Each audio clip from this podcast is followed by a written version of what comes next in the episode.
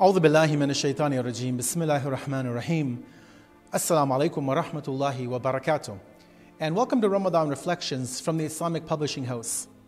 Alhamdulillah, this is our eighth season of this unique series in which we explore a new theme every year based on the verses of the Noble Quran. For 2022, we have chosen the theme of In the Presence of the Prophet, Prophet Muhammad sallallahu alaihi wa alihi wasallam in the Noble Quran.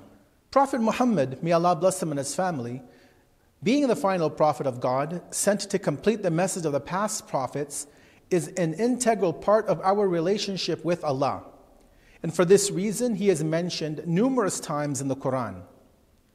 This Ramadan, we will be reviewing the verses of the Quran which chronicle the life of the beloved final messenger of Allah, starting from his pre earthly creation to his birth, his early years in Mecca to the migration to Medina his establishing the first Muslim state, until his ultimate death and leaving this temporal world and beyond as well.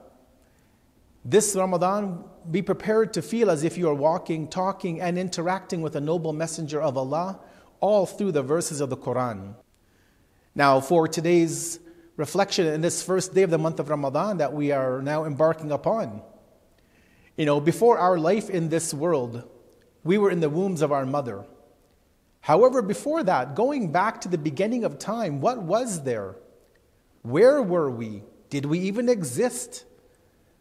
What was our situation before our life in this world? In addition to that, where were the blessed prophets and messengers of Allah? And in specific, where was Prophet Muhammad? May Allah bless him and his family, and the Ahlul Bayt, peace be upon all of them. Well, the answers to these and many other questions about our pre life are actually not spoken about in the Quran in any detail. Yes, there are some general indications, but the Quran contains guidance that we need for life in this world. With that said, however, we do see that there are some verses which speak about our pre earthly existence, which our scholars refer to as alim al the world of the particles. And the one main verse which we want to present today in our Ramadan reflection comes to us from chapter number 7, Surah Al A'raf, verse 172. And in this verse, Allah says, أعوذ بالله من الشيطان الرجيم بسم الله الرحمن الرحيم وإذ أخذ ربك من بني آدم من ظهورهم ذريتهم وأشهدهم على أنفسهم ألست بربكم قالوا بلى شهدنا أن تقولوا يوم القيامة إنا كنا عن هذا غافلين. And remember, when your Lord brought forth from the children of Adam, from their loins, their offspring, and made them bear witness against themselves, asking them, Am I not your Lord? They said, Yes, we do bear witness. That covenant was taken, lest you should say on the day of resurrection, We were indeed unaware of this fact. Now, commenting on this verse in Tafsir Namuna, Ayatollah Nasir Makarim Shirazi has stated that the meaning of the world, this alim al and the covenant which Allah took with all of the creation, is that this is related to the world of abilities, as he calls it. And the covenant is a covenant of our human nature, our fitra. Now, by this, what he means to say is that when a woman becomes impregnated, Allah Azza wa gives that fertilized egg in the womb of the woman the ability and the readiness to understand the realities of Tawheed, both ingrained deep within them as well as in their human nature, their fitrah. And now, this divine secret, as Ayatollah Makarim refers to it as, is then deposited as in an intrinsic sense.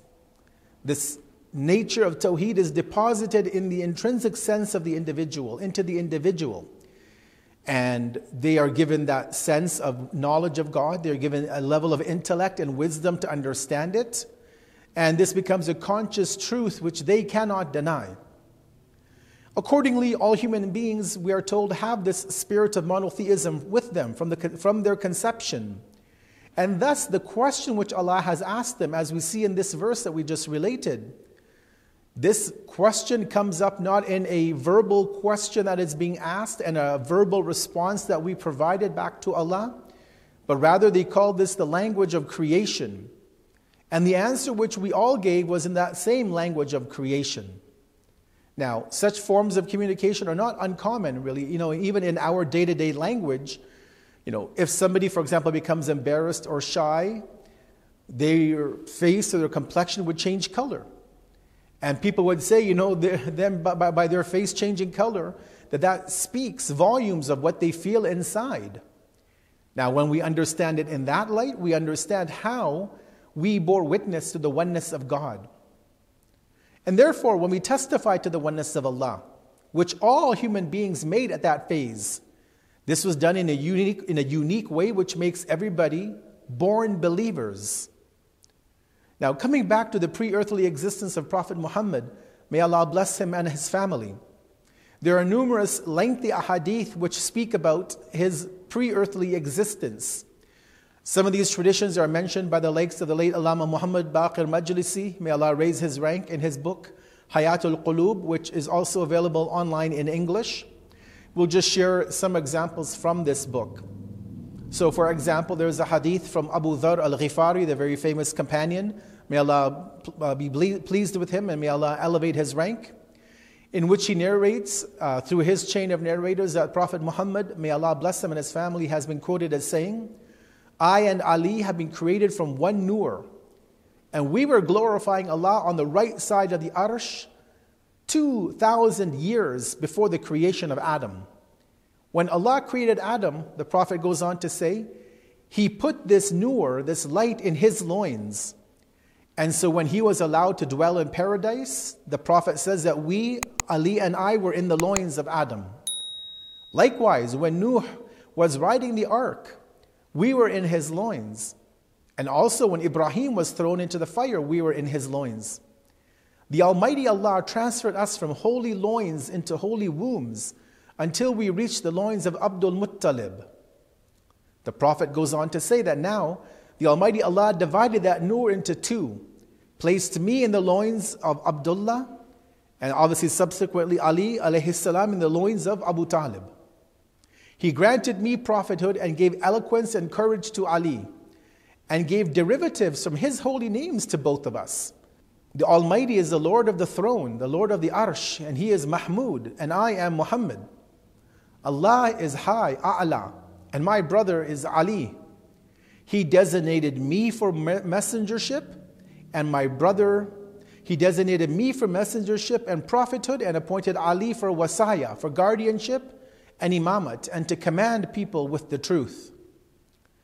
Now, there are obviously, as I said, countless other hadith which are mentioned in the books which state and speak about the existence of Prophet Muhammad, may Allah bless him and his family, before his earthly existence, hundreds of thousands of years before his earthly descent, transferring from the loins, as we have seen from Prophet Adam, all the way until his effulgence reaches to the loins of Abdul Muttalib, at which point that nur becomes divided into two.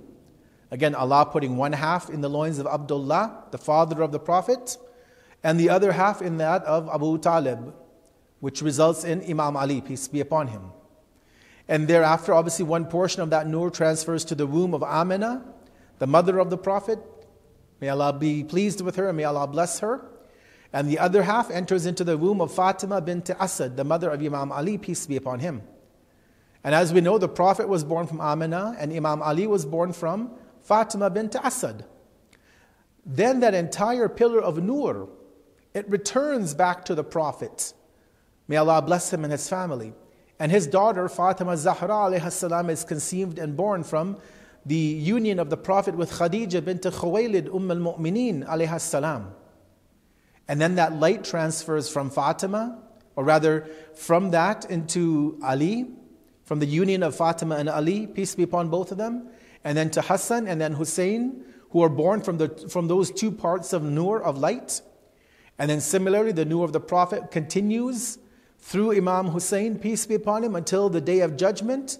And it goes through the Imams, culminating in the 12th Imam, Imam al Mahdi, Ajjalallahu ta'ala farajuhu sharif. May Allah hasten his noble return.